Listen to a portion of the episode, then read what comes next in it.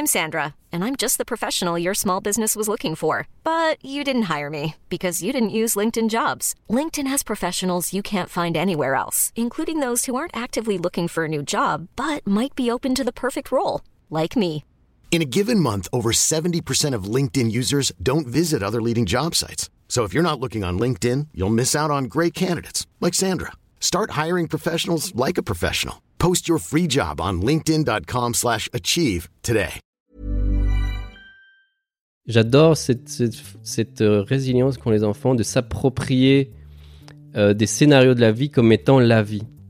Euh, c'est pareil avec le divorce. J'ai divorcé de sa maman très tôt. il, avait 3 ans et donc il s'est forgé une identité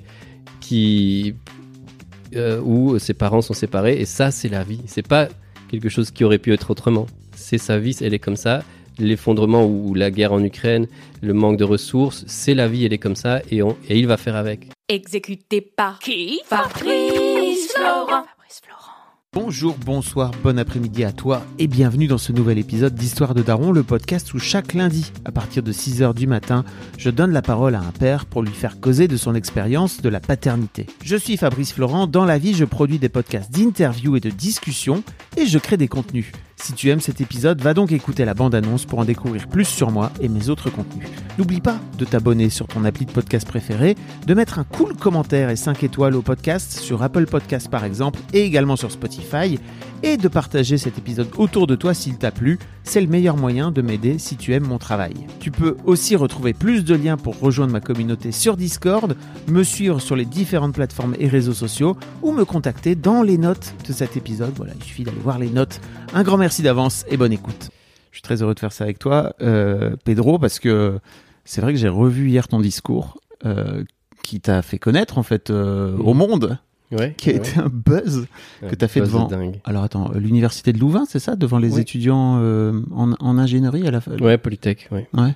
Euh, où tu, enfin, c'est un discours qui a, qui a un peu fait le tour euh, de l'internet Mhm. euh, parce que tu, c'est un discours un peu inspirant parce que tu dis aux gamins, euh, en fait, euh, faites gaffe à ce que vous faites de vos vies, faites gaffe à, au temps que vous allez passer euh, au sein de votre existence, euh, faites attention à votre boulot, au boulot que vous choisissez, faites attention à globalement ce que vous faites, quoi.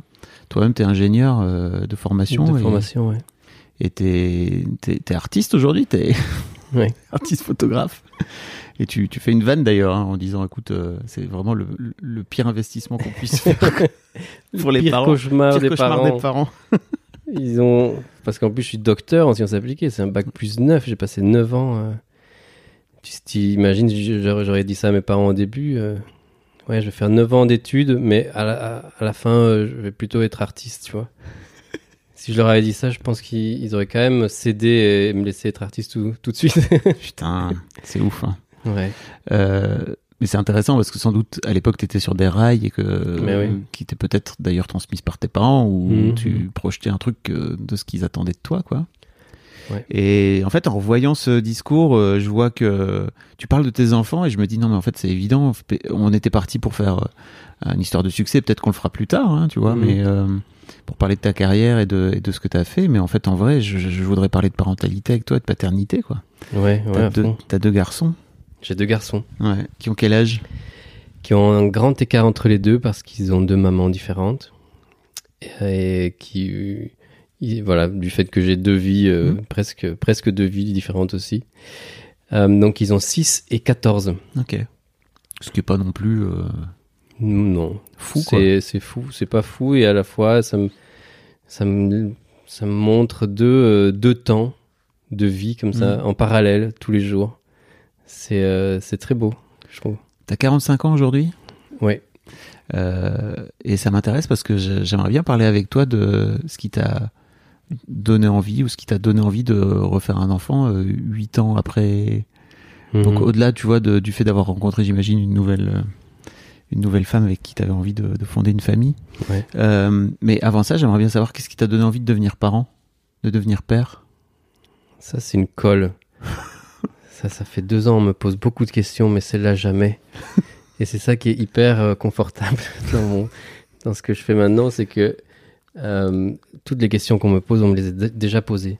Ouais. Après deux ans, j'ai toutes les réponses à tout ce qu'il faut, Ouais. donc c'est hyper confus. Ça, j'avais, ça, j'avais pas. Mm. Ça, j'ai pas comme réponse. Euh, qu'est-ce qui m'a donné envie d'être parent? Euh, hum, hum. je, je, je pense que ça, je pense que ça nous dépasse. Je pense que, T'as l'impression que ça t'a dépassé en tout cas? En- je veux dire, pas que, que ça vient de quelque chose d'inexplicable. Tu vois, dans, dans le livre, je, je dis qu'il y a. J'invite un peu à, cette introspection. Euh, je, parle euh, dans le discours, je dis à tous ces jeunes qu'en fait, ils doivent arrêter d'écouter tous ces vieux cons qui nous ont mis dans la mouise. Euh, arrêter de- d'écouter ces gens qui se sont autoproclamés, euh, des gens qui savent, enfin les gens qui sont dans les estrades, comme moi j'étais ce jour-là, je, suis- sur une estrade, arrêtez de m'écouter, arrêtez les gens. Vous avez tout en vous. Moi je vois la jeunesse, mais je vois mes enfants, ils ont tout en eux, ils ont déjà tout compris. Et euh, c'est pour ça que je, trouve un peu dommage cet élan que l'on a aujourd'hui, euh, légitime, hein, que je comprends, de, de faire moins d'enfants, parce qu'on veut pas leur infliger ce monde qu'on a construit. Et à la fois, euh, et à la fois sans ça, je sais pas si tu as vu, moi je suis, je, je sais que tu es cinéphile comme moi, et donc tu auras sûrement vu euh, Children of Men, Oui, les, les fils de l'homme. euh, Fils de l'homme, oui. et euh, qui montre une société stérile, au propre comme au Mm. figuré, une fausse société qui ne fait plus d'enfants, et les conséquences dévastatrices psychologiques, spirituelles que ça a dans l'humanité, le fait de savoir qu'il n'y a pas d'avenir réel, il n'y a réellement pas d'avenir parce qu'on fait plus d'enfants. Euh, Dans ce cas-là, c'est une science-fiction et c'est une maladie euh, voilà, qui, qui fait qu'on peut plus avoir d'enfants. Mais ça montre, enfin, ce que moi je ressens, c'est cet élan de vie. Enfin, c'est de la vie euh, au sens littéral du terme. Un enfant, c'est la vie, quoi. On peut pas priver, on peut pas. C'est mon avis. Je trouve Oui, juste ça, ça triste et, et à la fois je trouve ça légitime, hein, les, les gens qui décident de pas en avoir. Mais je pense que c'est la force vitale qui, euh, sans vouloir à nouveau leur poser sur les épaules ce poids d'être nos, nos sauveteurs de l'avenir, je pense qu'ils n'ont pas ça. Et c'est ça que je vois chez mes enfants et que j'adore. C'est cet élan de vie et, de, réparation sans jugement. Tu vois, euh, moi, mon, le grand, je lui parlais du collapse euh, il y a très longtemps parce que il se fait, je sais pas si tu vois Pablo Servigne et la collapsologie. À l'époque, euh, j'ai fait un TEDx qui parle du, pouvoir du groupe où je, discute euh, et je, présente ce groupe de réflexion qui m'avait beaucoup aidé à faire ma transition euh, personnelle. Et dans ce groupe de réflexion, Pablo, qui est belge, il, était venu très tôt nous parler de, ce livre qui n'existait pas encore à l'époque, de voilà, son, son manuscrit avec son co-auteur. Pablo Servigné, en gros, lui, ce il, il- il- il explique un petit peu ce qui va se passer. Ce qui, il, parle d'une société post-effondrement euh, qui, est, qui, est un- qui est une théorie, en fait, hein, qui, est- qui Mhm. existe. euh, juste pour remettre un peu de contexte pour les gens, quoi.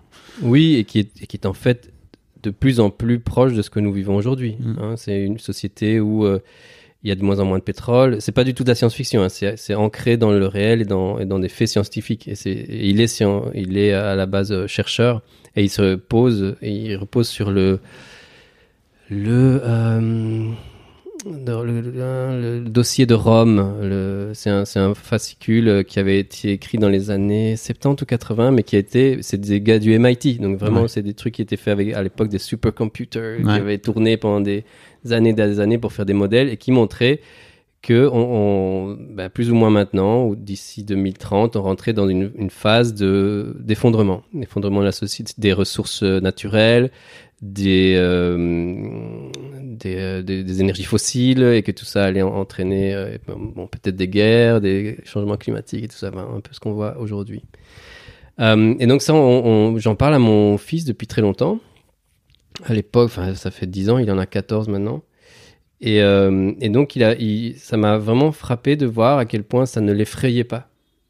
Parce qu'il le savait depuis tout petit. Donc, ce qu'il voit aujourd'hui, ça ne l'effraie pas parce que c'est.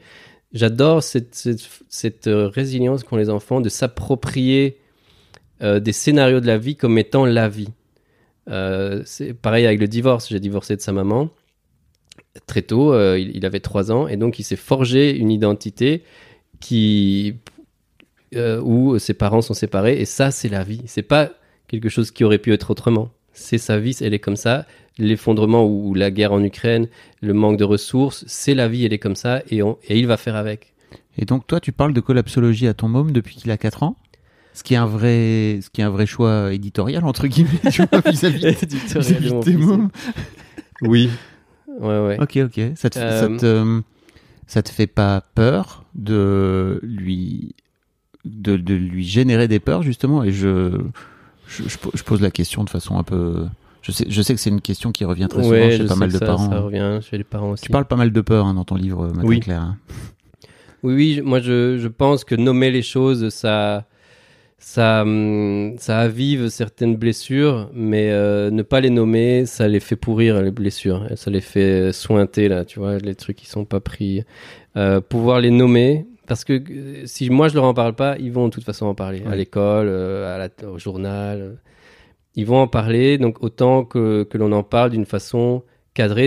De plus que dans mon cas, j'avais vraiment des infos de, de première main. Euh, et, on, et on en a parlé entre adultes très très longtemps. Donc, c'est, euh, ce sont, je pense, des, des opinions voilà, qui ont été déjà digérées. On a parlé déjà entre nous de comment est-ce qu'on en parlerait à nos enfants. Donc, le, le choix des mots est important. Euh, donc oui, moi j'en, ai parlé avec lui euh, et je me suis toujours... euh, c'est difficile d'être optimiste quand on parle de collapse. Mais euh, je me rappelle en tout cas d'un jour où lui m'a posé la question, très clairement, c'était il, doit avoir 10 ans, 10-11 ans, et il me dit, mais papa, c'est pas clair pour moi, toi, le collapse, tu crois que c'est une bonne ou une mauvaise chose Hmm. Tu vois? Parce que c'est ça en fait, le collapse, c'est pour moi les deux. Il y a un effondrement qui va être euh, douloureux, et à la fois c'est un renouveau. On est en train de, de, de voir mourir une, une forme de société qui était basée en effet sur les énergies fossiles, sur les rapports de force, sur les dominations, sur les non-respects, sur tout ce qui est matériel en fait, tout ce, tout ce qui n'est pas subtil et fluide et, Mm. et invisible. Et la bonne nouvelle là derrière, bon évidemment on va tous beaucoup souffrir, mais la bonne nouvelle c'est que c'est une traversée vers quelque chose qui est nouveau, c'est un renouveau, c'est une un déploiement, c'est un. Moi je, parle dans mes conférences d'un d'une nouvelle société, d'une transition vers une nouvelle société, et ce n'est pas repartir de zéro, c'est agrandir, élargir les parois de cette société qui a un cœur qui est resté au niveau du matériel et on va les rendre poreuses, ces, ces parois, on va les élargir pour faire une société qui est plus ample, qui englobe plus, qui nous qui englobe nos, nos- nos besoins de lien, nos besoins de lien avec le vivant, avec les animaux, tu vois, avec la planète. Euh, donc voilà, sa question euh, m'a illustré la façon dont moi je ai Ouais. parlé de ce truc, qui est à la qui fait à la fois peur et à la fois est, est une, une belle occasion de, de renouveau. Et alors, malgré tout ça, malgré le fait de connaître tout ça, euh, tu t'es dit, donc il y a 8 ans, tu avais 37, euh, 38 ans. Ok, en fait, on va faire un deuxième enfant. non, mais c'est un vrai, Ouais, ouais. c'est un vrai choix, hein, comme tu. C'était une vraie, c'était une vraie réflexion de ta part, de votre part, j'imagine? Non, hon- honnêtement, c'est pour ça que je dis que ça nous dépasse, c'est que je n'ai pas le souvenir d'avoir fait une réflexion là-dessus. Euh, ça a vraiment été un élan d'amour. Qu'est-ce que t'as la petite, t'as l'émotion là qui vient Ouais, ouais, c'est une Bah, petite émotion. l'émotion, c'est pas grave, hein, tu sais. Je vois. Non, c'est parce J'ai l'impression que t'avais, t'allais éternuer en fait. T'as retenu. Je me suis dit, bah, let's go, Pedro, vas-y. Ça, non, c'est marrant, tu vois, c'est une question qu'on m'avait jamais posée et j'ai eu ce souvenir très fort qui est revenu maintenant d'un coup. Ok. Et maintenant, je, je sais répondre, je peux répondre à ces, je sais répondre, ça c'est un belgicisme. je peux répondre à, à cette question-là Euh, parce que j'ai ce souvenir magnifique qui me revient. C'est, euh, je suis ému à nouveau.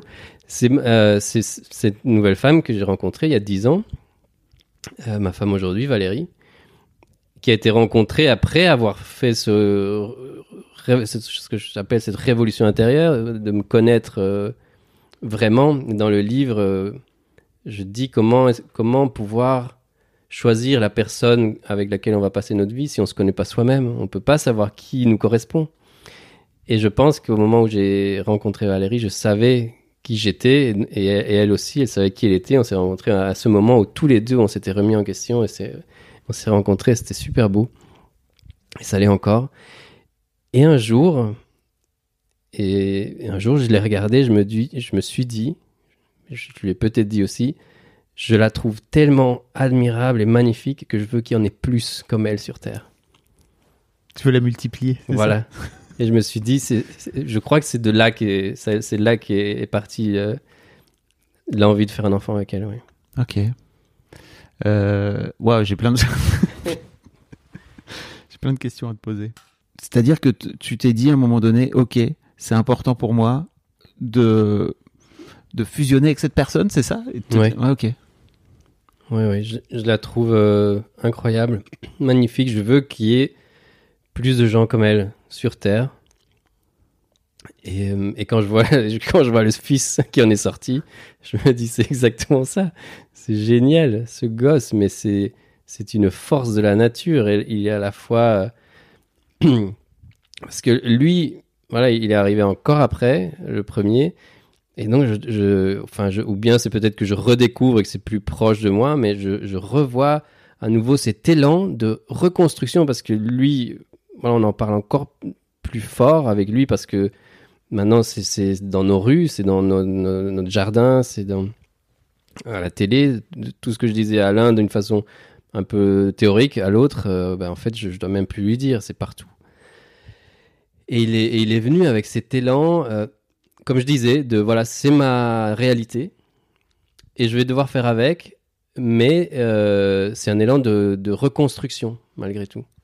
C'est pas moi qui dois lui dire euh, tu dois sauver quoi que ce soit. J'ai pas du tout envie de lui imposer ce rôle du sauveur, mais il, il a en lui, sans, euh, de façon très juste, sans rancune, sans colère, parce que lui, il a connu, il a pas connu le passé. Il voit juste le, merdier aujourd'hui, donc il voit juste, ok, ça, il faut, ça, ça va pas, ça, il faut le, il faut nettoyer, ça, il faut sauver. euh. Il a 6 ans? Il a 6 ans. Ça ouais. s'exprime comment Ça s'exprime comment quand à 6 ans Cet élan-là? Euh, ça s'exprime dans le fait de toujours vouloir dire que euh, quand il sera grand, il veut sauver les animaux.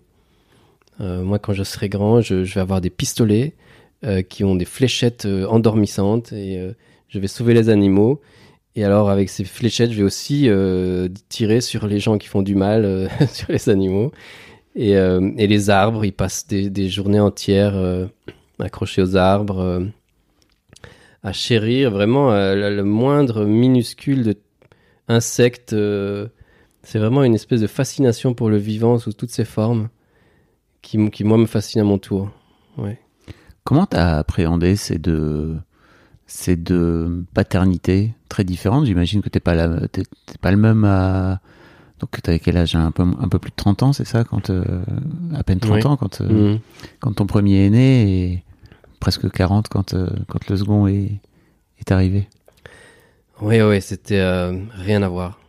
Mais ouais, je dis que j'ai deux vies et, et là, ça s'exprime vraiment de façon très, très pratico-pratique la, la, la différence qu'il y a eu entre les deux. Bah, ne serait-ce que... tu- tu- Ouais, c'est des façons de voir la vie différentes, euh, complètement différentes. Ne serait-ce que pour le premier, par exemple, je me rappelle d'avoir été acheté mais 36 000 gadgets, tu vois. Et des machins chauffants et des machins qui brillent, euh, qui sont des euh, sur co- commande vocale et des trucs et tout qui est neuf et, euh, et on avait reçu énormément de cadeaux et tu vois, la, la maison elle débordait de jouets avec lesquels il a joué 3 secondes et et, euh, et pour le deuxième on n'a rien acheté. Rien. Rien de neuf en tout cas. Rien de neuf. Donc on a réutilisé, on a repris ce du, de l'autre, on a euh, et rien de, de technologique, tout était en bois ou en laine ou donc rien que ça, c'était vraiment un, très gros changement. Un deuxième, une- enfin une différence. L'autre grosse différence que j'ai sentie, c'est à la naissance même. Euh, donc moi, j'ai, il faut savoir, j'ai un problème avec le sang, avec la vue du sang. Je- J'ai la tête qui tourne. je, je me Il y a rappelle. pas mal d'hommes hein, qui sont... Ouais. On n'est pas, les vrais guerriers d'antan. bah, on n'est plus... euh, oui. Ce qui est, ce qui est bête, c'est que je voulais être médecin quand j'étais petit. Puis ma mère m'a un jour expliqué, tu sais, quand il faut être, quand t'es médecin, tu ouvres euh, le- avec un scalpel le ventre des gens et tout. Et là, j'ai un peu compris que c'était plus pour moi. Euh, et, donc le premier, il était dans un environnement hyper médicalisé, euh, ma femme euh, couchée, les jambes en l'air, euh, des électrodes partout qui mesurent le machin. Moi, j'étais en tant que bon ingénieur à l'époque, j'étais euh, focalisé sur les courbes. Tu vois, il y avait les courbes de, des, Du travail. du travail des, con- des comp- euh, Contraction. contractions. Et à chaque fois, je, mesurais le temps qu'il y avait entre les deux et je lui disais attention, maintenant on arrive au pic. euh, voilà, maintenant ça va pas aller plus haut. Donc euh, ce que tu souffres là, c'est le max. Et ça, ça la rassurait beaucoup. Et puis ça redescendait. Et donc j'étais vraiment euh, dans un truc qui était très pratique, qui était très peu spirituel pour un moment qui, était vraiment à mes yeux très aseptisé. et par exemple, la dame, elle la sage-femme, une fois qu'il est né, elle, vient, elle se retourne vers moi. Non, sans, se retourner, elle, prend le bébé. euh, Est-ce que le papa veut couper le cordon? Et puis elle se retourne vers moi et elle voit que je suis blême. Oh, Est-ce que quelqu'un a une chaise pour le papa? J'étais totalement incapable de, de faire quoi que ce soit là. Alors que le deuxième, on a été dans un environnement qui était euh, c'est un endroit euh, à Bruxelles, il y en a plusieurs, il y en a deux, trois comme ça, où c'est au sein d'un hôpital tout à fait normal, mais il y a une cellule de naissance naturelle. Et là, il y a des cordes qui sont euh, attachées au plafond pour que la femme puisse se tenir euh, sans devoir se coucher. Il y a des bains, des grands bains où elle peut euh, se baigner, enfin voilà, se relaxer entre les contractions. euh. Et on nous a laissé totalement seuls déjà. Donc il n'y avait pas un médecin, il y avait, il y avait la sage-femme qui avait suivi euh, Valérie pendant tout ce temps-là, mais euh, il y avait personne d'autre et voilà, elle, elle avait été suivie, on l'avait euh, un peu coachée au début, on lui avait expliqué comment ça allait se passer, mais après euh, c'est à, nous deux quoi. Et donc j'étais totalement dans le truc, beaucoup plus impliqué, beaucoup plus, euh, c'était beaucoup plus du co-travail, Ouais. un co-travail euh, de mon côté plutôt cool parce que j'ai- pas à souffrir euh, Ouais. le martyr euh, comme elle, mais co-travail quand même, tu vois, de beaucoup plus spirituel, beaucoup plus de fusion de nos énergies, de, de allez vas-y, il arrive. euh. Et puis quand il est arrivé, et c'est ça que j'ai trouvé fascinant, c'est que il est sorti, je l'ai vu sortir et je l'ai pris dans mes bras et il y avait et j'ai pas eu de problème avec ça quoi, tu Mhm. vois. Parce que j'étais complètement dedans et quand je, je l'ai pris, j'ai pleuré avec lui dans mes bras et c'était vraiment une très forte émotion. C'était il y avait pas ce cette distance Ouais. Que, qui avait été mise par euh, les protocoles, par les. euh, Et ce que disait la, la sage-femme à Valérie, c'est que elle, c'est la, c'est l'action primordiale qui a été le plus fait de l'humanité. euh, donc, elle a tout en elle pour le faire. Que voilà, c'est une force que l'on porte, c'est la force de la vie. Et qu'il y a, voilà, y a pas de raison d'avoir peur. C'est chouette de le faire dans un hôpital quand même, hein, Oui. évidemment. Euh, parce qu'il y a beaucoup de choses qui peuvent. euh, Oui, puis vous avez les deux, vous avez les deux côtés, c'est ça. C'est-à-dire qu'il y a l'aspect naturel et en fait, si jamais ça se passe mal, t'as l'hôpital juste à côté. Mm. Donc c'est plutôt cool. Ouais, dans les séances d'infos euh, par rapport à ça, il nous disait euh, le, la, hum, la naissance naturelle et la naissance chez soi, ok, mais, euh, mais alors pas chez soi à 60 km Mm. du centre le plus proche, euh, un, un hiver où les routes sont en- enneigées. Rester, euh, voilà, Mm. rester quand même euh, dans, le- dans, le- dans le matériel et dans les, les risques qui sont inhérents, hein, quand même. Et toi, comment t'as, c'est quoi les différences que t'as vécues aussi entre ces deux paternités? Un peu plus tard Je veux dire, com- Mhm. com- comment tu les as, tu les as appréhendées? Tu Est-ce que tu les as appréhendées différemment déjà? Ouais, ouais, ouais, très très différemment. Parce que la première, elle, elle est partagée. C'est pas. euh, Et ça, pour moi, ça a été un travail énorme. Elle est part... Ah oui. Oui, c'est la garde. La oui, garde est partagée. oui. oui. ma paternité n'est pas partagée, mais la garde est, est alternée. Et donc ça, déjà, ça a été une, une déchirure pour moi. euh, Et, euh, et donc, qui m'a rappelé. J'ai fait énormément de travail sur moi avec cette paternité-là. Euh, tout mon livre, Matin clair, parle de, de, ce, de ce transgénéalogique, de ces blessures euh, transgénérationnelles. euh, et, euh, et, de mon père que, que j'ai perdu, qui est mort de façon tragique alors que j'avais 30 ans, très peu avant de, de, de, faire naître mon, mon premier enfant. Euh, et donc pour moi, tout ça été extrêmement lié. Il y avait le fait de, de perdre mon père, et puis très peu de temps après, de ne plus pouvoir être père à, à temps plein. Et donc de ne pas vouloir infliger à cet enfant l'absence du père. Et donc c'était, euh, y a eu, enfin c'était très douloureux pour moi. alors que c'était mon choix. C'était ça a été mon choix premier de, quitter cette vie qui ne me correspondait plus. Euh, mais les conséquences étaient, euh, ont été terribles pour moi, enfin pour sa maman aussi, enfin pour tout le monde. Mais et, je, ne le regrette pas. Tout a été fait de la meilleure façon possible. Mais j'ai travaillé, j'ai énormément travaillé sur moi euh, cette question de la paternité. Qu'est-ce que Ready to pop the question? The jewelers at BlueNile.com have got sparkle down to a science with beautiful lab grown diamonds worthy of your most brilliant moments. Their lab grown diamonds are independently graded and guaranteed identical to natural diamonds, and they're ready to ship to your door. Go to BlueNile.com and use promo code LISTEN to get $50 off your purchase of $500 or more. That's code LISTEN at BlueNile.com for $50 off. BlueNile.com code LISTEN. Hey, I'm Ryan Reynolds. At Mint Mobile, we like to do the opposite of what Big Wireless does. They charge you a lot, we charge you a little. So naturally, when they announced they'd be raising their prices due to inflation, we decided to deflate our prices due to not hating you. That's right. We're cutting the price of Mint Unlimited from $30 a month to just $15 a month. Give it a try at mintmobile.com slash switch. $45 upfront for three months plus taxes and fees. Promo rate for new customers for limited time. Unlimited more than 40 gigabytes per month. Slows. Full terms at mintmobile.com. ça signifie pour moi euh, et, et- et pourquoi je ressens cette douleur si fort, euh, si forte, parce que finalement, euh,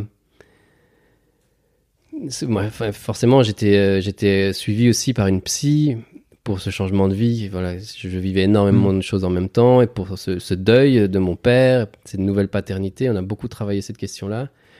Et au final, elle me disait des trucs très euh, rationnels, du genre. euh, il y a des mecs qui voyagent énormément et qui voient leur enfant moins que toi, en fait. Et toi, quand tu le vois, tu as tout fait pour que cette semaine-là, il soit, euh, voilà, tu sois 100% présent à lui. Donc, c'est des moments de qualité et tout. Euh, et néanmoins, euh, cette blessure, euh, elle était là. Et donc, ça a été un, gros travail, un gros challenge. J'avais fait un post Instagram sur les larmes que je ressentais quand, mais quand il partait, après avoir, passé sa semaine chez moi, et, d'une certaine façon, je me demandais est-ce que c'est pas un entraînement que je fais à petite dose bah, de, le laisser partir, en fait, avec le temps?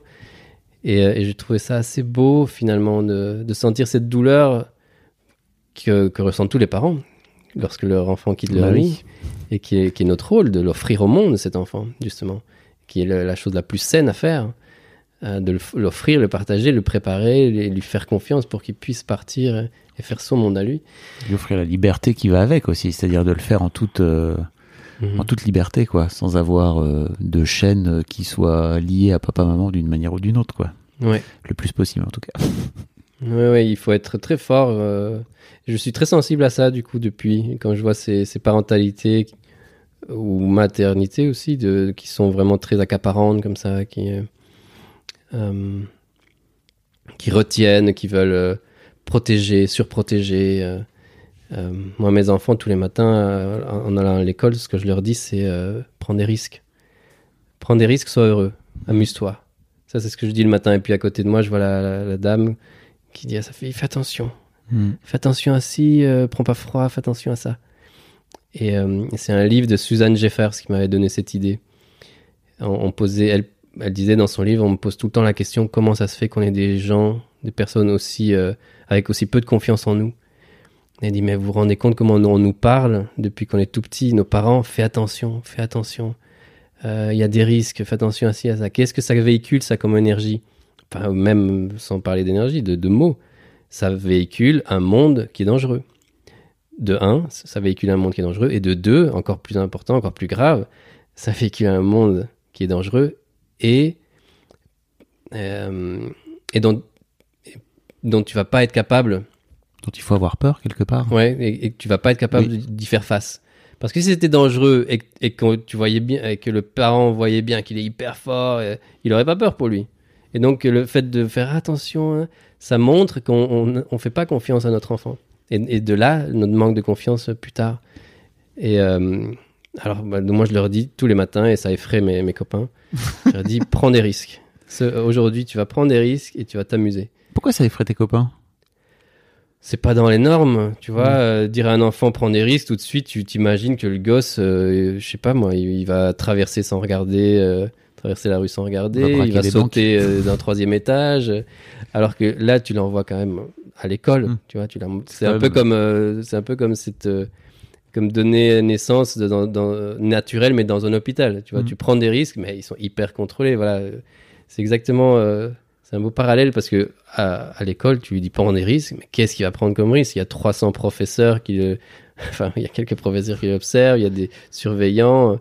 Les risques, ça va juste être euh, oser dire à une petite fille euh, qu'il l'aime bien, ça va être euh, oser répondre à la question au tableau. Voilà, c'est ça reste quand même pas super effrayant. Et t'as la sensation aujourd'hui que que ce chemin, que, que ton chemin de vie en fait a, a éclairé d'une certaine manière aussi ta, paternité. Ouais, ouais. Euh, pour le deuxième, euh,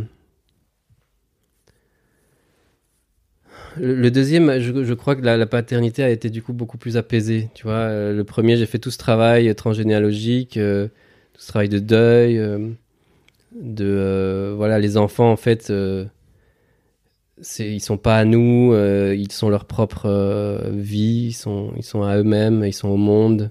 C'est dur ça aussi parce que ça renvoie ta, pro- ta propre image de, de père euh, digne, quoi, tu vois, de, de bon père. De...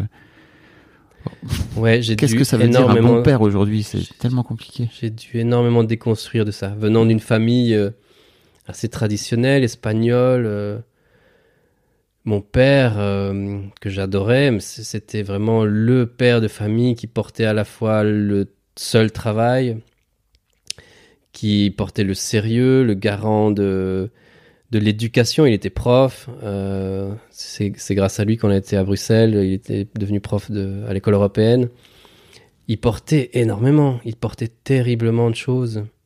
Et je, et je, le, je me souviens de lui comme quelqu'un qui était, euh, qui adorait la vie, mais qui était vraiment fatigué, quoi.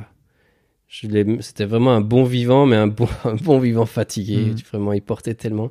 Et donc, euh, moi, j'ai vécu ça hyper fort avec mon premier, parce qu'en plus, j'avais pas la, la, paternité euh, complète, quoi. Tu vois, Mhm. donc. euh, et, et ce qui est encore un peu plus, euh, et je vais quand même raconter ça, même si c'est un peu rentrer dans les détails, mais euh, sa maman ne voulait pas qu'on ait la garde alternée euh, 50-50. Et donc après, euh, après beaucoup, j'ai jamais voulu passer par les tribunaux, mais après beaucoup de énormément de discussions, énormément de médiation avec des médiateurs, des trucs comme ça, on est arrivé, on est arrivé à du euh, 9-5. Donc c'est 9 jours elle, 5 jours moi pendant l'année, et puis les congés en 50-50, tous les congés en 50-50 quand tu fais la moyenne de tout ça avec tous les congés qu'il y a sur euh, une année scolaire, on arrive à 45%, Mm. 55%. C'est vraiment pas beaucoup comme différence. Et pourtant, ça m'arrachait la gueule, quoi. C'est 5% de différence. Et j'ai vraiment dû faire un travail sur moi de me dire, c'est quoi qui m'arrache tellement de de pas avoir les 55 ans? Est-ce que je suis en train de me battre pour euh, pour, pour euh, le bien de mon fils ou est-ce que je suis en train de me battre pour euh, des trucs qui me dépassent, qui viennent de... Qu'est-ce que ça veut dire d'être un bon père? Ça veut dire d'être là le maximum ou, en tout cas d'être au- autant... C'est aussi important qu'une mère, quoi. Pour moi, à mes yeux, un père et une mère, c'est au- aussi important l'un que l'autre. Et puis à un moment où j'ai dépassé euh, ça, je me suis dit, voilà, il y a la... Il y a ce qui est rationnel, il y a ces chiffres, et puis il y a, il y a le, le cœur. Euh, et mon fils, il a compris que je pense en effet qu'un père vaut une mère, mais qu'on n'a pas besoin de se chamailler, surtout si en plus ça, ça va am- amener des, Hmm. Si ça des vient mauvaises de tête. Hmm. Si ça vient abîmer la relation, quoi.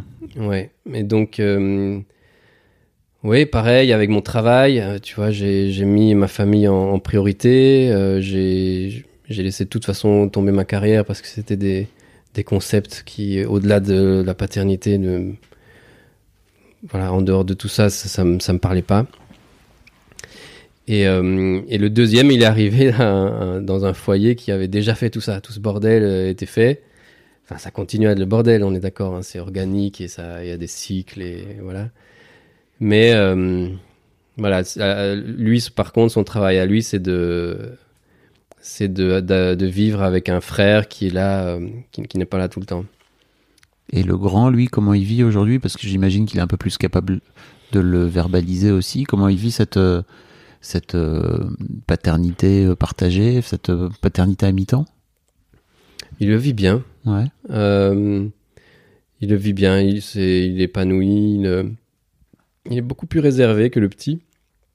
Le petit va être capable de, de verbaliser euh, des trucs très subtils de façon très, très facile et donc on sait tout de suite euh, où il se situe et ce qu'il en pense. Le grand, il est plus réservé, il est plus à lui, mais, euh, mais tu vois que ça, lui convient bien. Et même à un moment donné, on lui a, demandé son avis, vraiment récemment, parce que je voulais pas l'inculquer, enfin le l'immiscer dans, dans, dans ce choix qui était le, choix de parents de, de- du partage. Et il disait que voilà, qu'on lui fout de la paix, que lui, euh, il veut pas trop. euh, voilà, en effet, c'est notre problème et que lui, comme ça, il est bien et que. Ouais, a 14 ans, c'est vraiment l'âge. euh, c'est le pire âge hein, où t'es plus tout à fait enfant et t'es pas encore tout à fait ado. C'est vraiment.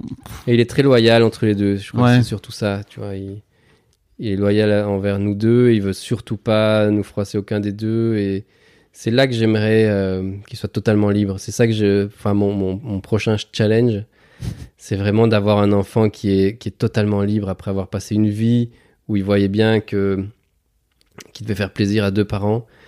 De, de, de lui dire que maintenant c'est c'est lui qui sait quoi c'est lui un peu comme j'avais dit assez dans mon discours Ouais. à ses étudiants, c'est lui qui sait, c'est lui qui doit choisir et c'est et maintenant c'est à lui qui lui qui doit regarder ses propres choix. Comment tu vas faire ça?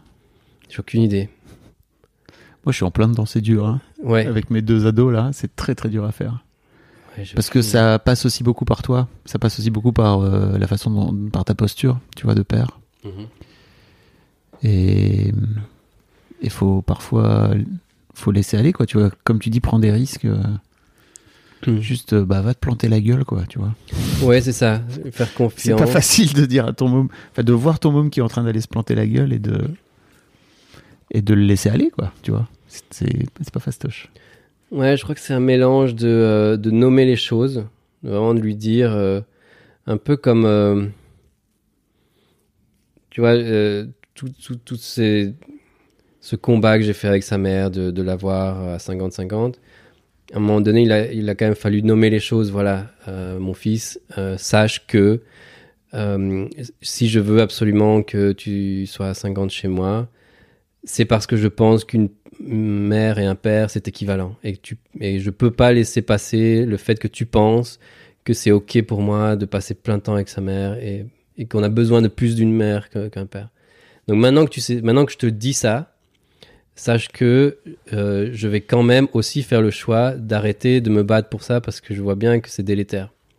Donc maintenant que tout ça est, nommé, vivons-le quoi. Voilà. Maintenant que tu sais, on le vit et sache que je vais essayer que ce soit le plus en harmonie possible, mais c'est pas pour autant que je pense que tu voilà, que tu peux passer le, plus de temps avec, avec ta mère qu'avec moi. Et je vais tout mettre en place pour que justement je puisse être euh, accessible autant qu'une mère. Quoi. C'est très précieux comme conseil ça je trouve hein. D'aller voir tes enfants et de leur dire Hmm. tu vois de, de, de leur dire ton intention et ce que tu as envie de faire quoi Ouais. dans ces moments là Et c'est de dire l'intention sans la forcer. Euh, et pas, tu vois, pareil pour, euh, ben, comme pour ta question, pour la suite, comment, comment est-ce que tu dis ça? Ben, je- Tu le nommes, je lui dis, euh, voilà, maintenant tu as 14 ans. Le but, c'est que tu fasses tes propres choix. Nous, on a été des guides jusqu'ici, mais maintenant, euh, tes choix, c'est toi qui commences à les prendre. Ça, c'est nommé. Et puis, puis, vivons ça. Euh, Dans la réalité, il y a la théorie, c'est celle-là. Et puis, il y a la, vérité, c'est que parfois, je vais essayer de ne pas te forcer, mais parfois, je vais quand même devoir te rappeler, mec, euh, prends une décision. Il y a souvent des, des moments où il vient me dire, ouais, mais maman, elle m'a dit, ouais, quoi, mais toi, tu veux quoi, en fait? Tu te rappelles, je t'avais dit. Donc, euh, essaye. Voilà, il y a les deux, quoi. De, de laisser la liberté tout en, en, en lui posant le cadre des mots. Hmm. Et je trouve que c'est d'autant plus dur à faire quand euh, t'es pas forcément. Alors tu peux être sur la même, tu peux être sur la même euh, logique euh, éducative euh, avec le coparent, tu vois, mais quand il y a quand il y a vraiment beaucoup de choses qui vous séparent, c'est dur hein, parce que t'as as vraiment, de ce fait-là, ça lui montre aussi les deux modèles différents. Ouais. mais Ça, dingue. quand t'as un gamin qui est, comme tu dis, loyal aux deux, il, il est vraiment euh, le cul entre deux chaises, ça doit être terrible. Hein. Oui, ouais, ça c'est ça et c'est pour ça que c'est la question qui moi me me taraude en ce moment, c'est que il il peut il va pas pouvoir être loyal aux deux euh, toute sa vie parce que nos, les deux ils sont opposés presque. Elle est restée euh, euh, cadre supérieur dans une, une multinationale pharmaceutique. Euh, et nous, on est dans un modèle de décroissance, euh, de de pas utiliser le, moins possible les, énergies fossiles, euh, presque de militance, en tout cas de, co-construction de, de nouveaux mondes, quoi. Et lui, il est, dans le, il y a, tout nous oppose. Nous, on est en ville, mais près de la forêt. Elle est dans un mode rural plutôt avec grande villa. Euh, nous, on a des, jobs plutôt euh, modestes euh, dans, le, social, dans donc tu vois la richesse, le, tout, tout la façon d'observer le monde sont vraiment différentes. Et, et c'est génial, et c'est ça que je disais à, quel point ils sont fluides, c'est que pour lui, ça c'est la réalité. La réalité, pour lui, c'est deux mondes complètement différents qui se cô- côtoient. Pour lui, je pense pas qu'ils s'affrontent. Parce que euh, entre sa mère et moi, on s'est jamais engueulé, on, on discute beaucoup et on n'est pas d'accord sur beaucoup, mais voilà, c'est pas la guerre. Et donc, il voit que c'est possible de vivre les deux, que les deux existent en tout cas. Mais je me dis, il y a quand même des fois où il va quand même devoir choisir, et, mm, faire des choix, des actes. Ouais. Euh, est-ce que je, euh, est-ce que j'accepte de prendre l'avion dix fois par an ou pas? Est-ce que j'accepte de conduire en 4x4 euh, Je sais pas, des trucs euh, qui, qui- peuvent, qui sont antinomiques quoi. Il y a des moments où et, et- c'est là que je veux vraiment lui dire parce que ça pourrait euh, faire des étincelles dans, son cerveau, hein, tu vois, de dire merde, mais qu'est-ce que je fais? Les deux, les, j'ai, été loyal aux deux, maintenant, est... il n'y a pas de voie du milieu parfois, tu vois, il n'y a pas de compromis possible. Parfois, parfois. Sur ce, sur ce sujet-là, le milieu, il est dur à. Enfin, il y a une sorte de juste milieu de nuances qui est dur à trouver, quoi. Mhm. Et euh, ouais, le tout, ça va être de, de lui dire de faire sa propre sauce, quoi. Qu'il soit capable de la faire. T'es confiant? Ouais, ouais, ouais, parce que jusqu'ici, euh, et comme je te dis, il est hyper fluide. euh, c'est vraiment marrant. Il a jamais, de tout- toute sa vie, il a jamais euh, contraposé l'une pratique par rapport à l'autre. Jamais il a dit ah c'est marrant, euh, maman elle fait euh, je sais pas quoi et ici c'est autrement. euh. jamais, vraiment pour lui, voilà, il fait un truc chez elle, un truc chez nous, et c'est sa vie, c'est vraiment comme ça. Ça, ça, ça, ne coince pas, ça n'est pas choquant, ce n'est pas antinomique. C'est voilà, c'est deux, c'est deux vies et, voilà. c'est- Je suis confiant et à la fois il y a un moment où ça devient sa propre vie. Tu vois là, il est sa vie elle est compartimentée temporellement d'un côté et de l'autre. Et un moment où, euh, où lui il aura sa propre vie à lui, il va s'émanciper. Et qu'est-ce qui va rester de chacun des deux? Comment C'est tu. son choix. Ça, de toute façon. Mais je trouve que c'est dur parce qu'on nous éduque pas en tant que parents. Enfin, déjà, on nous éduque pas en tant que parents, euh, mais on nous éduque encore moins à, à appréhender ce genre de sujet, quoi. Donc, euh, Ouais. c'est pas, c'est pas du tout évident. Comment, comment t'appréhendes justement euh, ton, ton rôle euh, de, de d'enfant adulte, tu vois, de grands enfants. Tu, tu te projettes déjà là-dedans en tant que père? Euh, J'ai pas compris la question. Est-ce que comment? Je vais la- je vais la reformuler. Est-ce que, vous pouvez répéter la question? Est-ce que vous pourrez répéter la question? Comment tu est-ce que tu te projettes dans, dans ta vie une fois que, bah, par exemple, ton grand il aura, dit, il aura 18 ans, qu'il sera parti, il, aura- il fera je sais pas quoi de sa vie euh, Est-ce que tu as la sensation que, c'est, que forcément ton rôle va changer? Euh, c'est, un truc auquel tu penses déjà? Euh, non, non, Ok. non, c'est pas quelque chose. Je trouve que c'est déjà tellement riche maintenant. Euh, Je, pense que les c'est c'est enfin, pas dangereux, mais en tout cas, c'est très compliqué de, se projeter euh, loin. On est vraiment déjà dans un monde qui change tellement vite. Euh, et, vers des, et dans des directions tellement différentes et inopinées. Et, ça peut être, tout, tout peut être tellement d'une façon et de son contraire que j'essaie de faire vraiment au, au instant présent. Vraiment, c'est peut-être un peu, euh, un peu fleur bleue, un peu cliché, mais j'essaie vraiment de- d'appréhender les problèmes tels qu'ils sont aujourd'hui. Et ils sont déjà hyper riches et hyper intéressants avec ces deux enfants euh, qui sont chacun des, des univers à, eux seuls. Euh, donc je me, non, je me suis, je m'étais encore jamais posé la question de comment je serais quand, quand c'est des vrais hommes, quand c'est des adultes euh, et qu'ils, euh, voilà, et qu'ils habitent euh, chez eux et que non, je sais pas. Ok. J'ai une question à la fin de, de mon podcast, j'aimerais te la poser. Oui. Bah, imagine justement que. Bah, on peut faire un message pour chaque fiston, mais imagine que tes deux fistons écoutent ce, ce podcast dans 10 ans.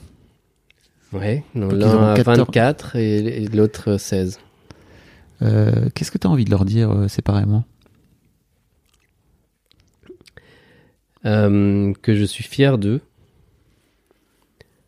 Ça, c'est quelque chose que je leur dis tous les, enfin peut-être pas tous les jours, mais je leur dis que je, vraiment je suis fier d'eux, qu'ils doivent pas me rendre fier. Tu vois.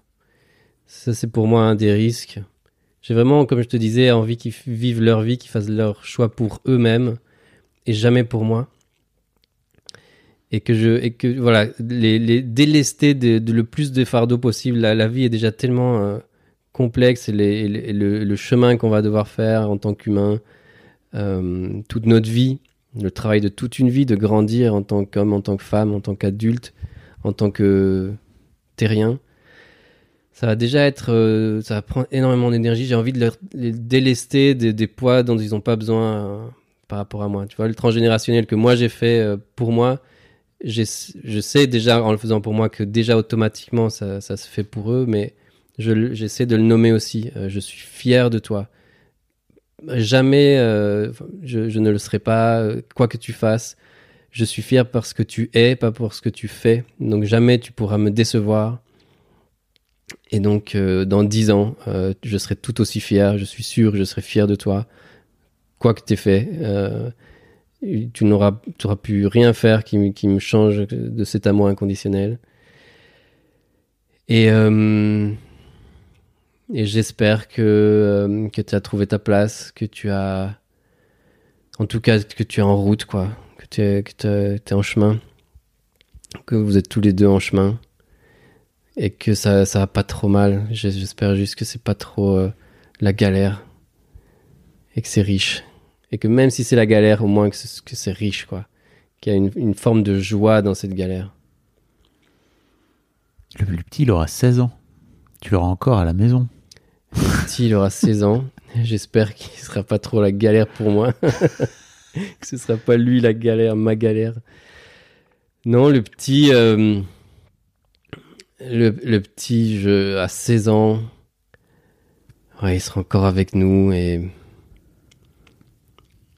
j'ai vraiment tellement confiance. Ce sera, ouais, j'ai envie de lui dire que ça va être un moment difficile, particulièrement difficile. Ça va être difficile pour tout le monde, mais à 16 ans, ça va vraiment être particulièrement difficile parce que ça l'est pour tous à ce moment-là.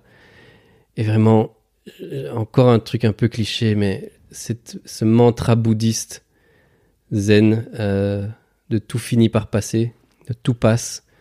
Ça, pour l'adolescence, si on me l'avait dit, ça m'aurait vraiment beaucoup aidé. Tout passe. Vraiment, t'as beau te sentir une merde, ça va passer. T'as beau te sentir le mec le plus populaire du lycée, ça va passer aussi. c'est clair. Vraiment. Euh, et, et quand ça passera et que tu te sentiras à nouveau une merde, ben, tu te dis que ça va passer. Et vraiment de, de, de vallée en vallée et de, et de mont en mont, on, on, on- on s'améliore, on, on vit, on, on tisse des liens. Mais euh, c'est important de se rendre compte que de ne pas s'apesantir sur chaque euh, mauvaise phase. Et, et 16 ans, ça, ça va être compliqué, ouais. Est-ce qu'il y a un- Est-ce qu'il y a un truc sur lequel je t'ai pas, je t'ai pas amené, dont t'aurais aimé parler dans ce podcast? Euh, Non, je sais pas. euh, pas comme ça. Ok. Merci beaucoup, Pedro. Merci à toi. C'était, c'était, c'était vraiment génial. Merci. super, merci C'était vraiment très cool. Je, je vais mettre euh, dans les notes de cet épisode un lien vers euh, ton Insta. Ouais. C'est l'endroit où on peut te contacter le plus simplement, c'est ça? Ouais, ouais, ouais. Ok. Et puis euh, bah, vers euh, vers le vers ton bouquin et vers tout ton travail d'une manière générale, je, je renverrai tout ça. Super. pourrez retrouver. Ben, merci beaucoup. C'est top. Merci à toi. Merci, à une prochaine. Un grand merci à toi d'avoir écouté jusqu'au bout. N'hésite pas à t'abonner au podcast dès maintenant pour ne manquer aucun épisode. Tu trouveras tous les liens dans les notes de cet épisode justement. Tu pourras également retrouver chaque veille d'épisode un extrait qui, je l'espère, te donnera envie d'écouter l'épisode complet le lendemain. Si tu découvres et que tu aimes ce podcast, tu devrais aussi aimer mes autres podcasts. Je t'invite donc à aller voir dans les notes de cet épisode ou sur fabflorent.com, f e tu verras, il y a tout un choix. Je te mets aussi dans les liens comment t'abonner à ma newsletter où je t'envoie régulièrement des nouvelles, comment te connecter à mon Discord, comment me contacter ou encore mes différents réseaux sociaux, etc. etc. Tu l'as quoi. Merci encore pour ta précieuse écoute et d'ici au prochain épisode, je te souhaite une très belle vie. Hey, it's Paige DeSorbo from Giggly Squad. High quality fashion without the price tag. Say hello to Quince. I'm snagging high-end essentials like cozy cashmere sweaters, sleek leather jackets, fine jewelry, and so much more. With Quince being 50 to 80% less than similar brands. And they partner with factories that prioritize safe, ethical, and responsible manufacturing. I love that. Luxury quality within reach. Go to quince.com slash style to get free shipping and 365 day returns on your next order. Quince.com slash style.